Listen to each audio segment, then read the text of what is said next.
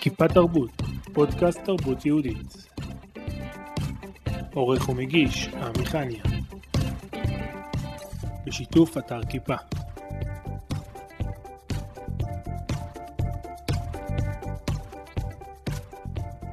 אני בדרך כלל פותח בסוג של אה, מונולוג, אז אני אספר לך כאילו סיפור קצר, ואתה תעשה עליו, תאלתר עליו. אה, אתה רוצה שנעשה מה שנקרא כאילו פלייבק? פלייבק לייב. כן, בסדר, זה יהיה פתיח. היום הבת שלי מאוד התאכזבה ממשהו. זה משהו שקרה לה, וגם לי בתור ילד זה קרה. היה לי מאוד מאוד קשה לבוא אליה ובעצם להגיד לה, גם לי זה קרה כילד, כי זה כישלון. אתה יכול להגיד מה קרה לה? היא לא התקבלה לאיזו תוכנית מסוימת של... אה, אוקיי, והרגישה לימודים. אכזבה. כן. אז מה שאתה מספר בעצם על הקושי שלך להודות שגם אתה נכשלת. בדיוק באותו... אותו בדיוק תוכנית. באותו כן. תוכנית. אוקיי, אז תודה רבה על הסיפור שלך. מסתכל על הילדה הקטנה שלי, שפתאום אני רואה את עמי הקטן. מסתכל עליי והמבט מטשטש לי, וזה לא הקטנה שלי, זה אני. ואני רואה את עצמי בוכה. ואני רואה את הדמעות, ופתאום אני עומד וגם העיניים שלי מתלכלכות. ואני רוצה לחבק את הבת שלי ולהגיד לה, זה לא נורא. אבל אז פתאום מתבהר המבט, ואני רואה שוב את הילדה שלי מסתכלת עליי, אבא, עם כל כך הרבה אכזבה, ותולה בי עיניים כל כך, כל כך מבקשות לשאוב כוח.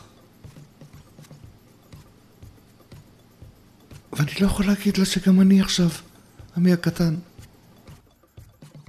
אני לא יכול להגיד לה, כי פתאום תראה שאבא שלה לא כזה חזק. אני לא יכול. קטנה שלי, את יודעת שגם אני הייתי בתוכנית הזאת, ואני... לא הצ- הצלחתי... אבא לא יכול לדבר עכשיו. תגידי את זה לאמא. תודה רבה. שלום להלל שמעון, שלום וברכה. שחקן פלייבק, מנחה פלייבק. שחקן, אוקיי. וגם שחקן פלייבק, ומנחה פלייבק, מנחה קבוצות. אה, תספר על עצמך. אוקיי, אז נולדתי בבני ברק, אה, גדלתי בבני ברק יותר נכון. אחרי שהתחתנתי, למדתי בישיבה תיכונית. אה, אחרי שהתחתנתי, אחרי הצבא, הגעתי ל... ליישוב עטרת, והייתי בן מקימיו בשנת אה, 81, 2. באיזשהו שלב מצאתי מודעה, לוח המודעות, נפתח חוג דרמה. ואמרתי לעצמי, יאללה, נלך, יהיה קטעים. כי אני בנעוריי הייתי בתנועת העזרא, ותמיד הייתי מנחה, המנחה של המסיבות וכזה, אמרתי, יאללה, יהיה קטעים. באיזה גיל? זה היה בגיל 23, 4. והלכתי לחוג הדרמה הזה, והסתבר שזה לא קטעים, אלא זה משהו הרבה יותר מעבר לזה. אה, והתאהבתי בכל הנושא של תיאטרון. ובזמנו היה תיאטרון בנימין שהקימה אותו אה, ציפי לוריה, זיכרונה לברכה, מעופרה. אה, ואני שיחקתי בכמה הצגות שם בתיאטרון הזה, והחיידק הזה של הבמה נדבק בי. אבל זה תחביב. במה עסקת? עסקתי במגוון תחומים, אבל בעיקר הייתי איש מכירות. הייתי אה, סוכן בכמה חברות, הייתי סוכן תכשיטים, אחר כך הייתי מנהל מכירות, ועשיתי קריירה ארוכה, אה, מנהל מכירות בכיר יותר, ובתפקיד האחרון עשיתי אה, מנהל מכירות ארצי של חברת דוקטור פישר. בקיצור, קריירה ארוכת שנים, כשבמהלכה אני משחק בקבוצות חובבים למיניהם, וזה בער בי, והלכתי, החלטתי שאני הולך ללמוד משחק, והלכתי לסמינר הקיבוצים, למכינה ללימודי משחק, שזה כארבעה חודשים, אבל אז הסתבר לי שאני צריך לעזוב את העבודה בשביל ללמוד שלוש שנים, וכבר הייתי נשוי עם שלושה ילדים, וצריך פרנסה. וויתרתי על הרעיון, אבל בסופה של, בסוף, בסוף הלימודים אה, שהתארגנו עליהם באופן עצמאי, מורי הסמינר ללימודי ערב, ככה לימודים מאוד אינטנסיביים, אה, נחשפתי לתיאטרון הפלייבק. הייתה לנו מורה בשם אביבה אפל שלימדה אותנו אימפרוביזציה בתנועה או משהו, אני לא זוכר בדיוק, והיא בסוף הלימודים היא אמרה, הבאתי איזושהי אה, טכניקה מארצות הברית, קוראים לזה תיאטרון פלייבק, אני רוצה לפתוח בארץ, זה היה בשנת 91, בשנת 90. ומי רוצה לבוא איתי? ובשנת 91 אה, הלכתי איתה, ומאז, אנחנו כבר 27 שנה, אנחנו ביחד בתיאטרון פלייבק, משחק מהחיים. שזו בעצם קבוצת הפלייבק הראשונה בארץ. וכך התחלנו. למדנו את הפלייבק, אה, בנוסף ללימודי המשחק, והתהוותה קבוצה, והרבה שנים היינו לבד. ועשינו ככה מדי פעם הופעות למשפחה וחברים, ובאיזשהו שלב אה, התחלנו ללמד פלייבק, ונפתחו עוד קבוצות, ואנחנו החלטנו להפוך את זה לעסק יותר רציני. עד, אה, עד שנת 91 לא היה פלייבק בארץ? לא. לא היה פלייבק בארץ. אה, אביבה, שגרה בלונדון כמה שנים, נחשפה לאיזו קבוצה בינלאומית אה, שעסקה בתיאטרון הזה, וכשהיא חזרה לגור בארץ, היא החליטה שהיא מקימה גם קבוצה כזו בארץ. היא רוצה להביא את זה לארץ. היום ברוך השם כבר יש עשרות קבוצות, אבל אנחנו התחלנו לבד, היינו איזה עשר שנים היינו לבד. הייתה אולי עוד קבוצה אחת של יהודה ברגמן, אבל היא הייתה יותר טיפולית. הרעיון שעומד בבסיסו של הפלייבק מאוד קסם לי. אה, תכף אני ארחיב טיפה על הרעיון, אני רק אספר מה קרה במקביל. זה היה עדיין כתחביב ולא כמקצוע עיקרי. אה, בשנת 96' אני נפצעתי בתאונת דרכים, וברוך השם, אני על הרגליים והכל בסדר, אבל כשהייתי מאושפז בבית החולים, אה, היה לי זמן לחשוב. וחשבתי איזה מתנה שלח לי הקדוש ברוך הוא עם התאונה הזאת. והוא כנראה האיר את עיניי. וחשבתי לעצמי איך יכול להיות שהייתי יכול למות עכשיו בתאונה מבלי שעשיתי בחיים את מה שאני אוהב. מבלי שיש לי לתת לעולם ולקבל מהעולם את המתנה שהקדוש ברוך הוא נתן לי. ובעקבות המשבר הזה, התחלתי לעשות קצת עבודה על עצמי, ועזבתי את כל עיסוקיי כמנהל מכירות, והחלטתי שאני הופך את התיאטרון למקצוע העיקרי בחיי. באיזה גיל? זה היה בגיל 40, אה, 41. משהו, בגיל 40 הייתה תאונה, אולי איזה שנה, שנתיים אחר כך. מה היו התגובות של אה, מסביב? לא היה פשוט. לא היה פשוט. כשאני, בתקופה הזאת עדיין, אה, היום אנחנו רואים בכל פינה שחקנים דתיים, זה לא היה מקובל. שחקן עם כיפה זה היה שתי עולמות שלא ממש נפגשים. גם המשפחה לא ממש... מה זה הבוהמה הזאת? מה זה, זה כאילו, זה לא כל כך... אה, אני לא חרדי, אני, אני, אבל אני שומר מצוות, ו, וכן, יש מגבלות שצריך אה, אה, להתמודד איתן, אבל זה היה חזק ממני. החיידק הזה של התיאטרון, הוא, הוא החיה אותי, הוא נתן לי פתאום משמעות לחיים, הוא נתן לי משמעות לדברים שאני עושה. גם בתיאטרון רגיל היית? עדיין לא, יותר מאוחר. Mm. כשעשיתי, כשהייתי בקבוצות תיאטרון חובבים, אז עשיתי גם תיאטרון רגיל. אה, אבל בתיאטרון המקצועי עדיין לא. יותר מאוחר הצטרפתי לתיאטרון, שיחקתי בכמה הצגות, אבל זה בשלב יותר מאוחר. אני הקדשתי את חיי לפלייבק, אולי זה כמה מילים על מה זה הפלייבק. ומה זה בשבילי הפלייבק. בדיוק מה שבאתי לשאול, אז אני אשאל. מה זה פלייבק בשבילך? את הפלייבק, אה, שיטת תיאטרון הפלייבק, שהוא בעצם פלייבק, אנחנו משחקים בחזרה, זה לא כמו פלייבק במוזיקה. אה, פיתח בשנות ה-70 של המאה הקודמת אה, אדם בשם ג'ונתן פוקס ואשתו ג'ו סלאס. לא יהודי. לא יהודי, מארצות הברית. הוא בא בעצם מעולם הפסיכודרמה. הוא היה קצת אה, באנטי לתיאטרון שבו האגו של השחקן הוא הדומיננטי. זאת אומרת, כאילו, כל הזמן השחקנים עסוקים בעוד רפליקה שאני אקבל, עוד שורה שאני אקבל, שיראו אותי יותר, שהזווית שלי, כאילו, היו עסוקים בעצמם בעיקר. סיפרו לי ששחקני תיאטרון הולכים אחורה, כי שם רואים אותך יותר טוב. פעם הייתה כן, הצגה ששתי שחקנים התחילו ללכת אחורה בשביל שיראו אותם יותר. כן, כי התאורה הייתה מכוונת לשם, כן, ובסוף הם נעלמו, כן. אה, והוא חשב מה, מה, מה זה בשבילו תיאטרון, והוא עסק בפסיכודרמה, והוא הבין שחסר כיום מה שנקרא מדורת השבט המודרנית. המקום שבו לאנשים שעסוקים כל כך הרבה בטכנולוגיה ובתוך אה, מסכים ובתוך טלפון, יהיה מקום להסתכל אחד בשני בעיניים ולחלוק את הסיפורים האישיים שלהם. פשוט לספר סיפורים. ומהמקום הזה הוא פיתח את השיטה הזו של אנשים יתכנסו, יספרו סיפורים, והדרך שלנו להדהד ולהגיד, הנה, הקשבנו לך, זה להחזיר לו אותו בצורה אה, תיאטרלית, בצורה יצירתית. מי אלה שמספרים סיפורים? בהתחלה הם היו קבוצה שסיפרו בתוך הקבוצה אחד סיפורים. לשני? אחד לשני, כן. ואחרים אה, שיקפו להם את הסיפור בצורה יצירתית, בצורה תיאטרלית. ולאט לאט הם הרחיבו זה, ואז הזמינו אנשים מבחוץ, היי, בואו תראו, אנחנו עושים משהו מיוחד, בואו תספרו סיפורים, אנחנו נשקף לכם. והסיפור הזה ככה הלך והתפתח. אה, והיום יש פלייבק כמעט בכל מדינה בעולם. הדבר הזה פרץ את הגבולות של ארה"ב, ויש, אני משתתף מדי פעם בכנסים בינלאומיים, מגיעים אנשים מ-35 מדינות אה, ברחבי העולם, החל מהודים ונפאלים וכאלה, והונגרים וארגנטינאים, וכמעט בכל שפה ש, ש, שמדוברת, יש פלייבק.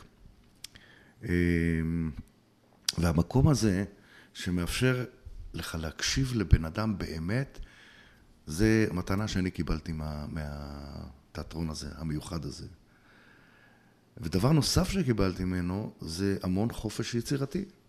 כי כשאתה משחק בהצגה שכתב מחזאי, אז בעצם אתה משרת אג'נדה של המחזאי ושל הבמאי, איך בעיניהם נראה העולם, כתבו על זה סיפור, ואתה מציג את זה בפני הקהל, מה הם חשבו, איך נראה העולם, איך הדמויות, מה, מה מערכות היחסים וכולי וכולי. בתיאטרון הפלייבק זה לא מה מחזאי חשב על העולם, אלא העולם עולה על הבמה, כי חווה הסיפור נמצא כאן והוא חולק איתנו כרגע, ולי כשחקן פלייבק יש את החופש ליצור בכל רגע, ואני גם המחזאי של עצמי, וגם הבמאי של עצמי, וגם משחק ומוציא את זה לפועל. ובכל רגע נתון, כיוון שאני גם משחק לא לבד, אני משחק עם צוות שחקנים, אני נמצא במרחב של אי ודאות כל הזמן, מה, מה, מה המהלך הבא? זה משאיר אותי דרוך כל הזמן מבחינה יצירתית, להיות בהקשבה מלאה, גם למספר, גם לפרטנרים שלי על הבמה, וגם לעצמי, מה זה מעלה בעצמי כשחקן. וליצור כל רגע ורגע. וזה קסם שבעיניי, אני כבר עוסק בפלייבק 27 שנה. אני משחק גם בהצגות רגילות, שיחקתי בהצגה אה, לאחרונה במוסררה של תיאטרון פסיק בירושלים, על הפנתרים השחורים, שאני מאוד אוהב את ההצגה הזו, הצגה מקסימה, כבר רצה חמש שנים, ואני מאוד אוהב אותה, אבל אין לי אותו פשן, אותו, אותו תשוקה, כמו שאני עולה, כי אני יודע מה אני הולך לעשות במוסררה, אני עולה בתפקיד שלי, יש את הרפליקות שלי, אני חוזר על עצמי. פה אני מפתיע את עצמי כל רגע ורגע מחדש, וזה קסם. ועדיין יש התרגשות אה, בכל קטע, בכל סיפור? אה, תראה, אני לא... יש התרגשות בכל קטע. יש איזשהו סוג של אה, דריכות פנימית, איזשהו... כן, יש התרגשות. אני לא, לא יכול להגיד שאני מתרגש כל פעם לפני שאני עולה לבמה. לא פרפרים. כן. לא, לא פרפרים כמו שעליתי לפני 20 שנה, אבל עדיין יש שמחה, יש, יש תאווה, יש, יש רצון להיות שם, וזה מחיה אותי. איך שאני מתחיל לבמה, פשוט, זה, זה, אני חושב שגם מחיה את הקהל, כי הוא רואה משהו נוצר אונליין. אני גם משחק בפלייבק, ו... ו... שתי דברים קסמו לי, קודם כל לא צריך ללמוד טקסט, שזה... כן. אבל צריך להמציא טקסט לפעמים. להמציא, זה, לי זה יותר קל מאשר ללמוד. והדבר השני זה באמת שאתה כל הזמן מופתע. את, יש קטעים, ש... קודם כל אתה נקרא מצחוק, כי באמת מישהו עכשיו יצחיק אותך במשהו שלא ציפית שיבוא, ויש כן. קטעים שאתה מתרגש, כי מישהו מרגש אותך בקטע שלא ציפית שיבוא, ויש בזה קסם באמת מיוחד. כן. אה, איך, איך אתה מרגיש שהקסם הזה יכול לעבור אה, גם לקהל בשביל לחוש אותו בצורה שאתה חש אותו? אני כשאני מלמד אה, דרמה, אני עושה גם בבימוי ו... או גם עם ילדים בהצגות סוף שנה בתי ספר וגם בעוד תחומים. כשאני מלמד אותם אני אומר להם, תקשיבו, הקהל בא לתיאטרון מסיבה אחת, לעבור חוויה. כי את הסיפור אנחנו יכולים להקריא לו מדף כתוב, אנחנו יכולים uh, להשמיע לו אותו באוזן, לספר לו אותו. את כנר על הגג כולם מכירים. כן, אבל אפשר לקרוא, לא צריך, למה אני צריך שחקנים? אני לא צריך שחקנים שיביאו את מה שאין בטקסט. והקהל בא לעבור חוויה. הקהל לא יעבור חוויה אם השחקנים לא יעברו חוויה. השחקנים שעומדים על הבמה, הם מספרים איזשהו שקר מוסכם אה, במשחק שהם משחקים, אבל אם אין שם אמת פנימית שמעבירה אותם חוויה, אז החוויה לא תעבור לקהל. ואתה שואל איך לרגש קהל? להיות באמת. מה זאת אומרת להיות באמת? אז אני לא הולך לפתוח לכם עכשיו חוג אה, קורס משחק, אבל שחקן זה לא איזשהו אה, דקלום של טקסט, זה משהו הרבה מעבר לזה. וכשאני מקשיב לסיפור, ואני מתחבר אליו מבחינה רגשית, ואני משקף אותו בדרך יצירתית, כשאני עם הרגשות האמיתיים שלי משרת את הדמות שאותה אני משחק, אז הקהל מתרגש גם. אנחנו הכרנו דרך קורס שאתה מעביר לנו, ובאמת אתה מעביר את הפלייבק בצורה מאוד uh, בראשיתית שלו. הרבה יותר uh, מוכוונת לסיפור, הרבה יותר מוכוונת ל... ל... למספר. למספר. הרבה יותר, מי ה... אז מי, מי באמת, למי מיועד הפלייבק? זה, זה באמת שאלה שאני גם שואל את עצמי. Uh, האמת היא שיש לי סדנה שנקראת uh, פיצול האישיות של השחקן בתיאטרון הפלייבק. כי באמת, המחויבות... תסביר את הדילמה קודם, ואז... כן, כי המחויבות שלנו כשחקנים, למי? מספר ששיתף אותנו בסיפור, האם אני מחויב כלפיו? כנראה שכן. אבל יש גם קהל שקנה כרטיסים, או שילם על ההצגה, או סתם רוצה לראות אותנו, אני מחויב גם כלפיו. יש לי פרטנרים על הבמה, שאני מחויב גם כלפיהם, לא לתקוע להם את הסצנה שהם מציעים. ומה איתי? כשחקן, אני גם מחויב כלפי עצמי. והתנועה הזאת בין המחויבויות השונות, היא האומנות שצריך אה, אה, להלך על החבל הזה ולדעת שאני מחויב להיות באמת של הסיפור. מצד שני, אני לא צריך להתעלם שיש קהל שרוצה, אז אני צריך לדבר בקול רם, אני יכול לדבר בשקט ורק המספר ישמע. ואני מחויב ומילאתי את מחויבויותי. אבל הקהל לא שמע כלום, או הפניתי אליו את הגב והוא לא רע, אז אני צריך להשתמש גם בכישורי המשחק שלי על מנת, זה שואו, זה, זה מופע, צריכים לראות אותו. אה, אבל יש כלל מאוד מאוד חשוב בתיאטרון הפלייבק להבדיל, למשל ממופע סטנדאפ, דיברת על צחוקים קודם וכולי. Mm-hmm. במופע סטנדאפ תפקיד הסטנדאפיסט להצחיק. זה, זה ה ticket שלו, על זה, על זה משלמים לו כסף. ובשביל הצחוק הזה, הוא יכול לעשות גם דברים, למשל, לרדת על מישהו מהקהל, להסתלבט, על מוצא, על אה, מקום מגורים, על גובה של הבן אדם, או לא משנה מה. וכל הקהל מוחא לו כפיים על זה ונהנים. או קריירות נבנו על זה. נכון. ואחלה, יש לזה מקום, אני לא שופט את זה. אני רק רוצה לומר שבתיאטרון הפלייבק גם יש, כשיש הומור, הוא לעולם לא יהיה על חשבון המספר. החוק, אחד הראשונים של תיאטרון הפלייבק זה לעולם לא לא להיות בשיפוט על המספר ועל הסיפור, ולא לרדת אליו ולצחוק עליו. אנחנו מכבדים את המספר. זה שהוא חלק איתנו סיפור, מגיע לו אה, לכבד אותו על זה ולא אה, להשפיל אותו. אה, ולכן אנחנו מאוד מאוד מאוד זהירים, כי גם כשאנחנו אה, אה, משתמשים בהומור ובכיף, ויש בהחלט צחוקים, זה תמיד ממקום שהוא אה, לא שופט את המספר, זה לא מקום שהוא משרת. אגב, התיאטרון הזה, קרא לו ג'ונתן פוקס, המייסד, אה, Act of Service. זה תיאטרון של שירות. ואנחנו משרתים את המספר, את הקהילה, את הקהל, וכמובן את עצמנו כ- כאומנים. אה, אז, אז, אז לה, הרבה פעמים הכלי הזה הוא כיוון שהוא מאוד גמיש, זה אימפרוביזציה, זה אלתור, אפשר לעשות הכל. אז יש ערבים שהם נועדו לקהל שבא לעשות איזו הפגה של ערב עובדים, ומספרים אנקדוטות וצחוקים מעבודה וזה סבבה. ויש הרבה מאוד פעמים שעולים סיפורים טעונים ומשמעותיים למספר, שהם מלאים רגשות. אה, אני זוכר לא מעט תופעות בפני, למשל בפני מחלקת נפגעים של צה"ל. סיפורים של אנשי המודיעים למשפחות חלילה על, על אובדן. סיפורים טעונים ומשמעותיים של התמודדות. אה, בפני, אה, אה, עם הביטוח הלאומי, עם משפחות שכולות נפגעות פעולות איבה, שעושים להם כנסים מדי פעם ומספרים סיפורים. של עובדים סוציאליים, של בתי חולים.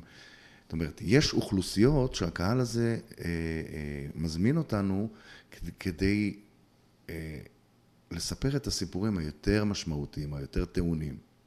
לא שאין מקום לסיפורים הקלילים, הם גם כן מאוד משמעותיים. ובסיפור הטעון רוצים שיהיה ריפוי, שיהיה happy end? אז כך, אז אה, אמרת עכשיו מילה שצריך להיזהר איתה. אמרת את הריפוי. happy end, זה נתייחס עוד שנייה.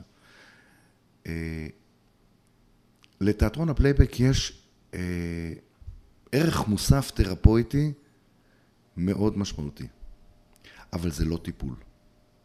אי אפשר לקחת אדם, להביא אותו מול קהל ולעשות לו סשן טיפולי ולשלוח אותו הביתה בלי לסגור קצוות, בלי לתת לזה אה, טיפול שלם. נותנים, לא מספר סיפור, מישהו הציג והוא הולך. ורק מה, מתפרק בבית, מי יאסוף אותו?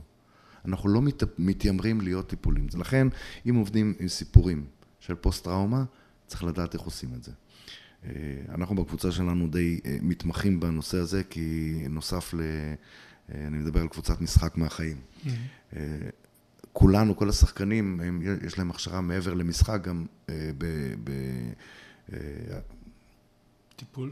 בטיפול בהיבטים שונים, אם זה פסיכודרמה, אם זה דרמה תרפיה, אם זה הנחיית קבוצות, אם זה mm-hmm. טיפול באומנויות, כאילו הכשרה סמי טיפולית כזאת ואחרת, אז, אז אנחנו, יש לנו ניסיון ו, וקצת יותר ידע לטפל בנושאים פוסט-טראומטיים. וצריך לדעת לטפל בזה, ואם מטפלים צריך מאוד בזהירות. ואם עולה למשל לקבוצה שהיא לא מיומנת, אה, סיפור שהוא פוסט-טראומטי או סיפור טעון, צריך ללכת על ביצים.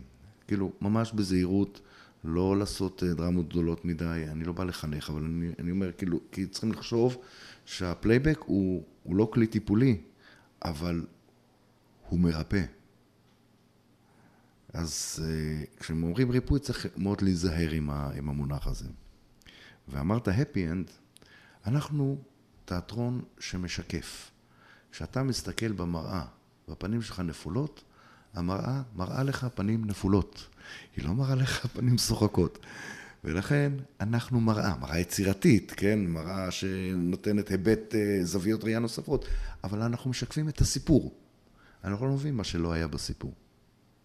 יכולים לשאול, אחר כך אולי אתה מספר, אם יש לך חלום, איך זה היה נגמר אחרת, מה היית רוצה לראות? ואז לעשות לו את השיקוף היצירתי על זה. אבל כיוון שאמרנו שיש לנו מחויבות למספר, אז המחויבות היא לסיפור. ולכן אנחנו לא ממציאים דברים שלא היו. אה, אנחנו יכולים לתת כל מיני זוויות ראייה ומה אה, אה, שהיה מתחת לדברים, אם הקשבנו טוב אז שמענו, אבל אנחנו לא עושים happy end אם לא היה שם happy end. אז בהקשר הזה, היום יש בארץ המון קבוצות פלייבק. נכון. מתחרים או לא משנה. אני שמח על זה. אה, ובעצם אולי הם לקחו את הפלייבק על מקומות אחרים לגמרי מהפלייבק שאתה מדבר עליו. אה, גם בקטע של צחוקים על הקהל, או על המספר אפילו, גם בקטע של אפי אנדים, או לא, לא טיפולי, זה לא, לא יצא לי לשמוע, אבל כן שזה הרבה יותר, אה, אוקיי, סיפור סיפור, אנחנו יכולים לקחת אותו למקום אחר לגמרי. העיקר שזה יעביר איזשהו משהו. תראה, כמו כל אה, אה, יצירה, מרגע שהיא יוצאת מידי יוצרה והיא מתגלגלת אל ידיים אחרות, היא לובשת פנים חדשות וצורה חדשה.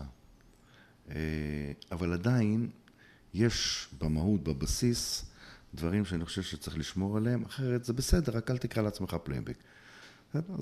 היום יש איגוד של תיאטרוני הפלייבק בארץ, הוקם איגוד לפני כמה שנים, יש כנסים כל שנה, והשאיפה של האיגוד היא באמת להטמיע את הערכים הבסיסיים.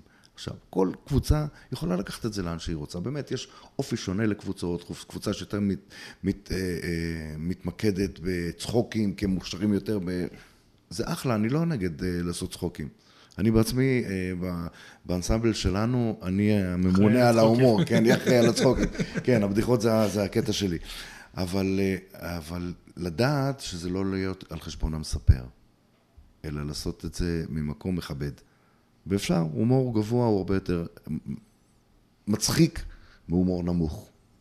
והוא גם יותר מכבד את השחקן. אז, אה, אז אנחנו משתדלים להעביר עד כמה שאפשר. להגיד לך שיש שליטה על זה? אין פטנט על פלייבק, כל אחד יכול לעשות פלייבק. Mm-hmm. חבל שאין הכשרה, אה, זאת אומרת, יש בתי ספר לפלייבק, אנחנו מלמדים פלייבק, יש עוד אנשים ש, שמלמדים פלייבק. אה, חבל שאנשים ינמיכו את המוצר הזה, זה מוצר אני קורא לו, כי זה הפך להיות מוצר, היום יש, אני חושב, מעל 60 קבוצות בארץ.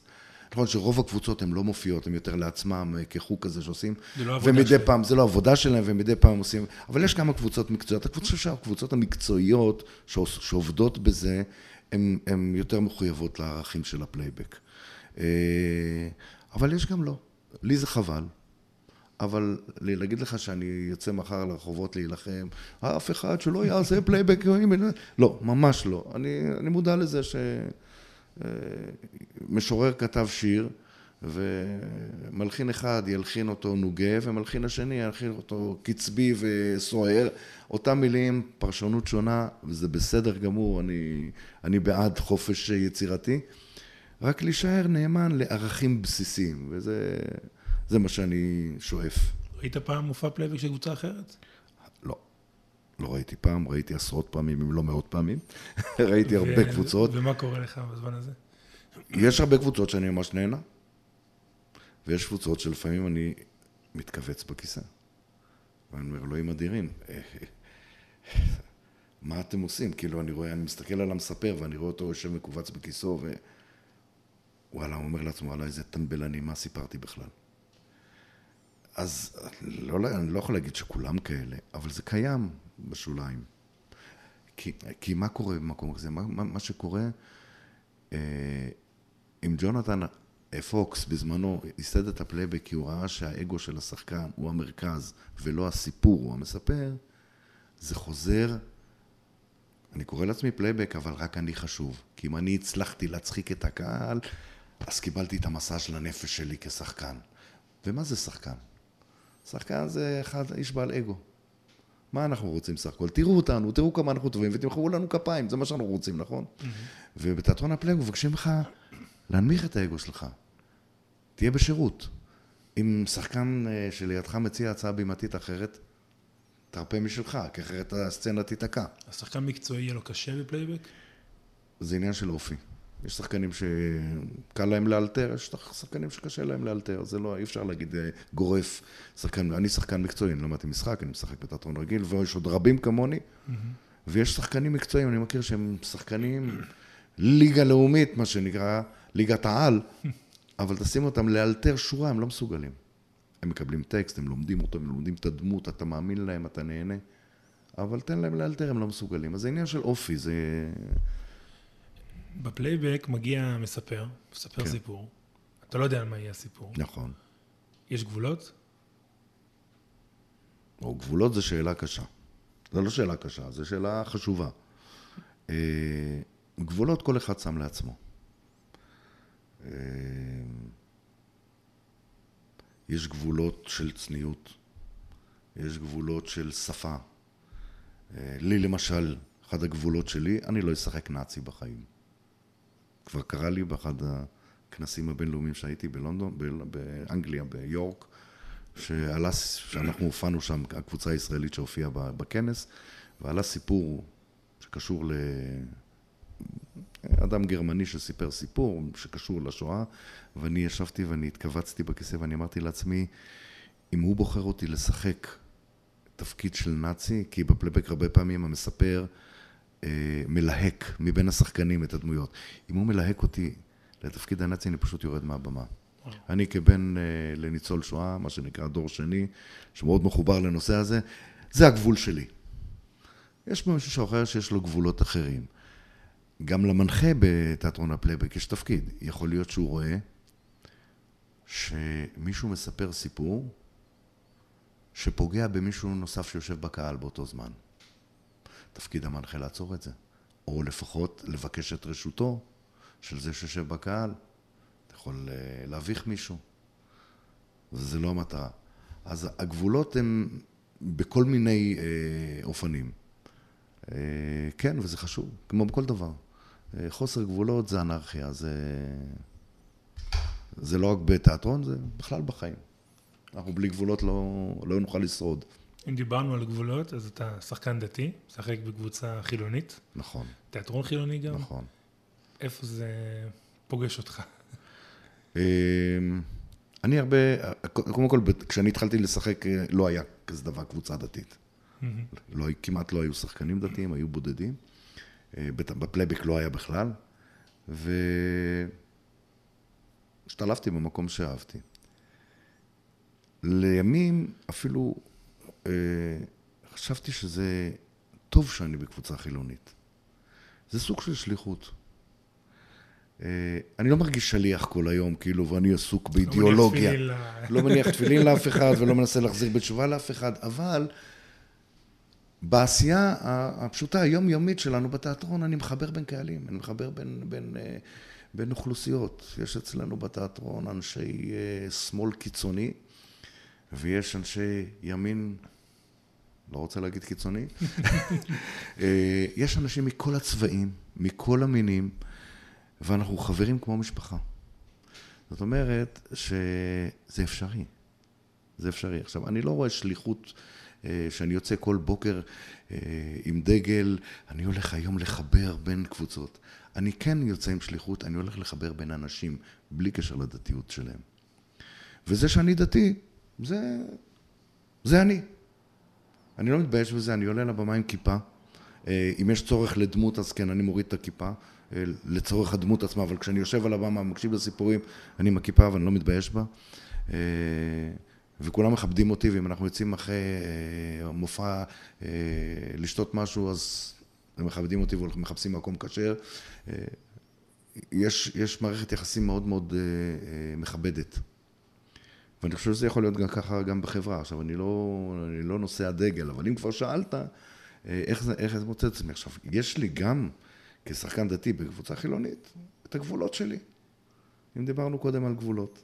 שהם אה, עוברים לשאר הקבוצה? הם מכבדים אותי, הם יודעים איפה הגבולות שלי. אנחנו כבר 27 שנה ביחד. לא, לא כולם, אבל חלקם הצטרפו יותר מאוחר, אבל יש, יש כמה שאנחנו... זאת אומרת, אה, כשאני נכנסתי לקבוצה היו, לד, היו לי ילדים קטנים, היום יש לי נכדים גדולים. זאת אומרת, עברנו חתיכת אה, שנות דור ביחד, ויש המון כבוד הדדי. המון כבוד הדדי. היה מקומות שהיית צריך אה, לעמוד על זה, או שזה הכל לא, בזרימה? לא, ממש, ממש. אה, אנחנו באמת סוג של משפחה. למשל, אה, הם מאוד השתדלו לא לקחת הופעות בימי שישי בערב. אפילו לא חשבתי על זה, נכון, באמת כן. שבתות ו... זה, זה, זה זמן הכי, נכון. הכי מבוקש. נכון. במיוחד באירועים פרטיים, אני יודע, בקיבוצים, בזה, כן, ש... ש... עם הולדת. כן, עם ההולדת וכולי. הם השתדלו שלא לקחת. אבל אני אמרתי להם, תראו, מבחינתי, אל תשפצו אותי ביום הזה, אני לא מופיע איתכם, אבל זה בסדר, כאילו, אני לא הולך לחנך אף אחד. ובאמת, אני חושב שב-27 שנותינו, אני יכול לספור, אתה יודע מה, אולי על שתי ידיים. אנחנו מופיעים המון, זה כאילו, זה מאות הצגות בשנה. הופעתי כבר, אני לא יכול, זה כבר אני חושב באלפים, היו כל הרבה שנים, אבל אני יכול לספור אולי על שתי ידיים הצגות שהיו בימי שישי בערב. מכבדים, בהחלט מכבדים. אה, איגוד הפלייבק הישראלי מקיים כנס ארצי לכל הקבוצות מדי שנה, שהוא מתקיים בסוף שבוע, חמישי, שישי, שבת. Mm-hmm. תמיד בוחרים מקום כשר, אה, מארגנים סדנאות שבשבת יתאימו לשומרי שבת, שלא כלולה בהם לא מוזיקה ולא כתיבה ולא שום דבר כזה. זאת אומרת, יש התחשבות, גם כגוף באיגוד וגם בקבוצה, יש משחק מהחיים של הקבוצה הפרטית שלי, אה, יש המון המון אה, הכלה וכבוד, ואני לא זוכר שנתקלתי פעם אחת אפילו ב... אתה יודע מה, אני אתן לך לספר לך אנקדוטה על זה. כשהיינו באחד הכנסים, כן, זה היה גם כן ביורק מאנגליה, זה היה בשנת 99 אני חושב. אני אה, מביא איתי חוץ לארץ, אני תמיד לוקח איתי אוכל כשר, כן, לא יודע מה יש שם. ואני הבאתי איתי את הגפילטי פיש שלי בצנצנות, ואת הטונה, ואת ה... ומנה חמה, ו... וכל מה ש... כל הפסיליטיז. והגענו לחדר האוכל, כל הקבוצה. ישבתי איתם כדי לקחת את הירקות הטריים שהכינו לי. אני ביקשתי כושר דיאט. והאוכל היה נראה פשוט מדהים. השולחנות היו ערוכים כל כך יפה. זה היה באיזשהו קולג' אה, עתיק אנגלי בעיר יורק. מאוד יפה. והשולחן היה ערוך במיני סלטים נראים תאווה לעיניים. ואני בא עם הצלחת שלי, עם עגבניה, מלפפון, ביצה קשה, וטונה וזה, והם מתחילים לאכול, ולאט לאט התחילו החבר'ה מהקבוצה שלי שהיו איתי לזלוג אליי. תביא, תביא קצת טונה, תביא זה. האוכל שם היה מגעיל בצורה קיצונית, והם כל השבוע, הם אכלו מהאוכל שאני הבאתי, אכלו כשר, כן. מטעמים אחרים, אבל כן, זה ככה אגב אוכל. שמעת לאורך השנים אה, אלפי סיפורים? כן. יש סיפורים שהולכים איתך? יש סיפורים שהולכים איתי. כן, כן. סיפורים, בעיקר הסיפורים היותר אה, משמעותיים ו... וטעונים. אמ, יש סיפורים שהם פתאום פוגשים את העולם שלי, באופן אישי. אתה על הבמה. ואני על הבמה. אה, שזה גם אתגר, להתמודד עם, אה, עם סיפור שאתה פתאום נוגע בו אישית. לא הסיפור, אבל אותה תמה, אותו... אתה נמצא שם. כן. אם עולה, אם עלה סיפור של תאונת דרכים ואני חוויתי תאונת דרכים וזו אותו, אותו תחושה ואני כולי אה, מתחלחל, או... אני זוכר פעם אחת שהופענו בראשון לציון ביום הולדת לאישה, אה, אימא, וההופעה הייתה ביום שקמתי מהשבעה על אימא שלי. והם, מישהו עלה לספר על, ה, על האימא ומספר סיפורים, ואני שומע, זה בדיוק אימא שלי. אותם דברים. וזה סיפור שהולך איתי, כאילו אני הייתי כולי אה, נסער ו- ומצומרר. הצלחתי לגייס את הכוחות, זה המקצוע שלי, אבל זה סיפור שהולך איתי המון שנים. יש מקומות שלא סיפור, יכולת להמשיך? אותו סיפור שסיפרתי לך בנושא הנאצים. Mm-hmm. זה...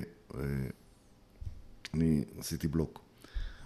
אה, ככה, זלגתי ככה בעדינות הצידה, ואחר כך השתתפתי בסצנה באיזשהו תפקיד מינורי שלא קשור, אבל כדי שחס וחלילה, אז כן, זזתי הצידה. אבל, אבל יש סיפורים של, אה, של פרדות, או סיפורים, הולך איתי סיפור למשל של חייל שסיפר פעם אה, על תקופת מערבים, שהוא שכב בלבנון במערבים, ומה קרה להם שם בערב. ואת החרדות של החבר'ה שהם ראו פתאום דברים מדמיינים.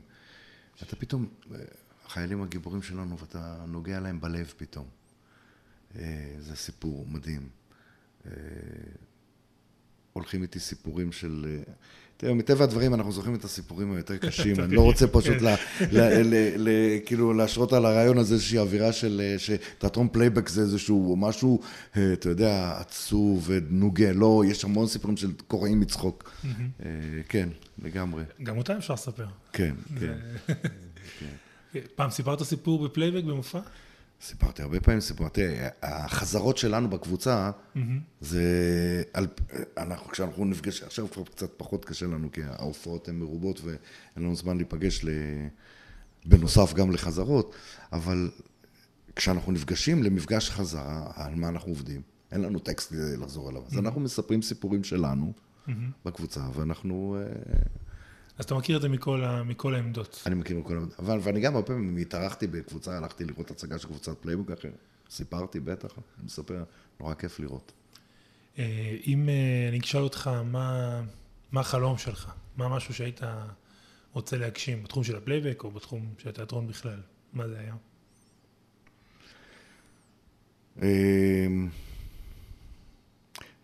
תראה, אין לי איזשהו חלום שהוא, אתה יודע, איזה יעד, איזושהי פסגה שאני רוצה לכבוש.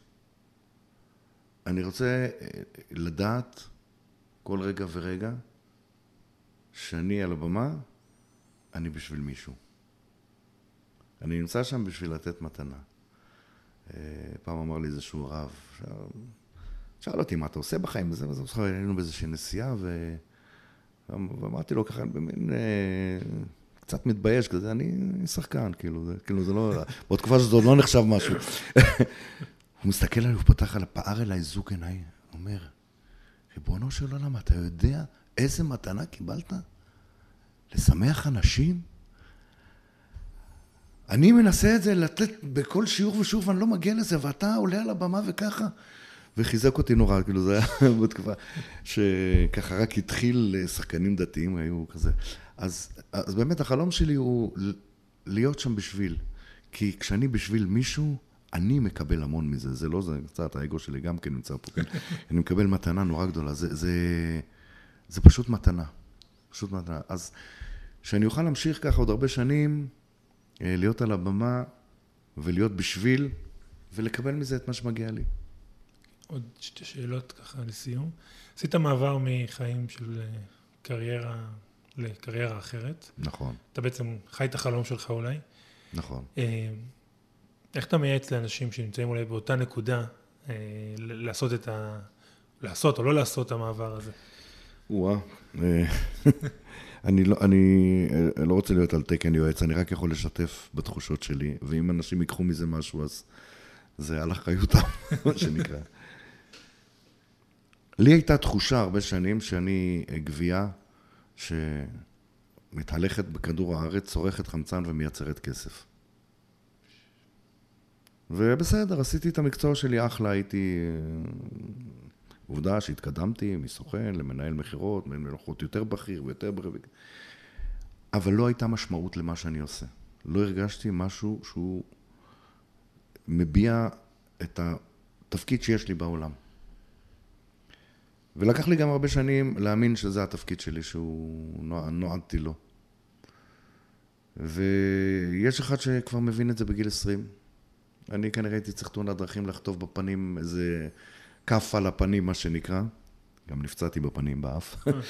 אה, ממש כף על הפנים, תרתי משמע, כדי להבין שיש דברים שלא כדאי לוותר עליהם. ולהכניס את המשמעות לחיים שלך. עכשיו, משמעות יכולה להיות מהמון דברים, במשפחה שלך ובכל מיני דברים, אבל להרגיש שאתה עוסק בשעות היממה הרבות כל כך שאתה נמצא בעבודה, ובדרך כלל יותר מאשר בבית, כי כמה שאתה בבית, חלק מזה אתה ישן, אז אתה לא נמצא. אז מה אתה נמצא? שעות בודדות. ורוב השעות שלך אתה עושה משהו שהוא לא משמעותי לך? זה לא פייר. זה לא פייר כלפי עצמך, זה לא פייר כלפי העולם. זה לא פייר כלפי ריבונו של עולם, שלח אותך הנה. עכשיו, אני לא אמור לפענח מה הקדוש ברוך הוא רוצה ממני, ואני לא יודע בדיוק מה, אין לנו אה, שיחות, יש שיחות הן בדרך כלל חד צדדיות, הדו צדדי זה רק בתחושה. וכנראה שהתובנות האלה שאני קיבלתי, שלך עם מה שהלב שלך מרגיש. עכשיו, לפעמים צריך לשלם מחירים בשביל זה. וכל אחד צריך לעשות לעצמו את החשבון, האם המחיר הוא ראוי או לא. אני, המחיר שאני שילמתי, בעיניי היה ראוי. והנה, אגב, אם אנחנו כבר מדברים, היום, ממש היום, אני חוגג 40 שנות נישואים. מזל טוב. תודה רבה. אז אה, זה לא היה קל בהתחלה כשעשיתי את השינוי. היה הרבה פחדים, ומה יהיה, ופרנסה. ו... לא התחתנתי עם שחקן. לא התחתנתי עם שחקן וכולי. אגב, אשתי מורה לדרמה, אבל לא משנה. אוקיי. אבל, אה, אבל זה גם כן בא בשלב יותר מאוחר. אמ, אז אני אומר, הדבר שאנחנו פה זה לתת משמעות למה שאנחנו עושים. ובכלל, כל דבר, כל, אני חושב שאנשים מאושרים כשהם עושים משהו בעל משמעות. לא חשוב מה. תלך, ת, ת, תהיה רופא, תהיה אה, פועל בניין, תהיה כל דבר. אם הוא נותן לך משמעות, לך עליו. אם הוא לא נותן לך משמעות ולא הצלחת ללכת עליו כי המחירים גבוה, לפחות תעשה אותו על יד בתחביב. אל תוותר. אל תוותר על דברים משמעותיים. נקודה משמעותית. אה, שחקן צעיר שמגיע ורוצה פלייבק או תיאטרון, מה אתה, איזה טיפ אתה נותן לו? אה, תראה, אה, פעם לא היה בתי ספר דתיים למשחק. היום יש, אני יודע, תיאטרון אספקלריה מלמד משחק, ויש מגמות תיאטרון, כן. ויש עוד כל מיני, אני לא, לא בא לעשות אה, פרסומות, אבל, אבל יש. הז'אנר הזה כבר קיים. יש מגמות בתיכונים, כאילו זה, זה, מי חלם על זה פעם כן. בכלל.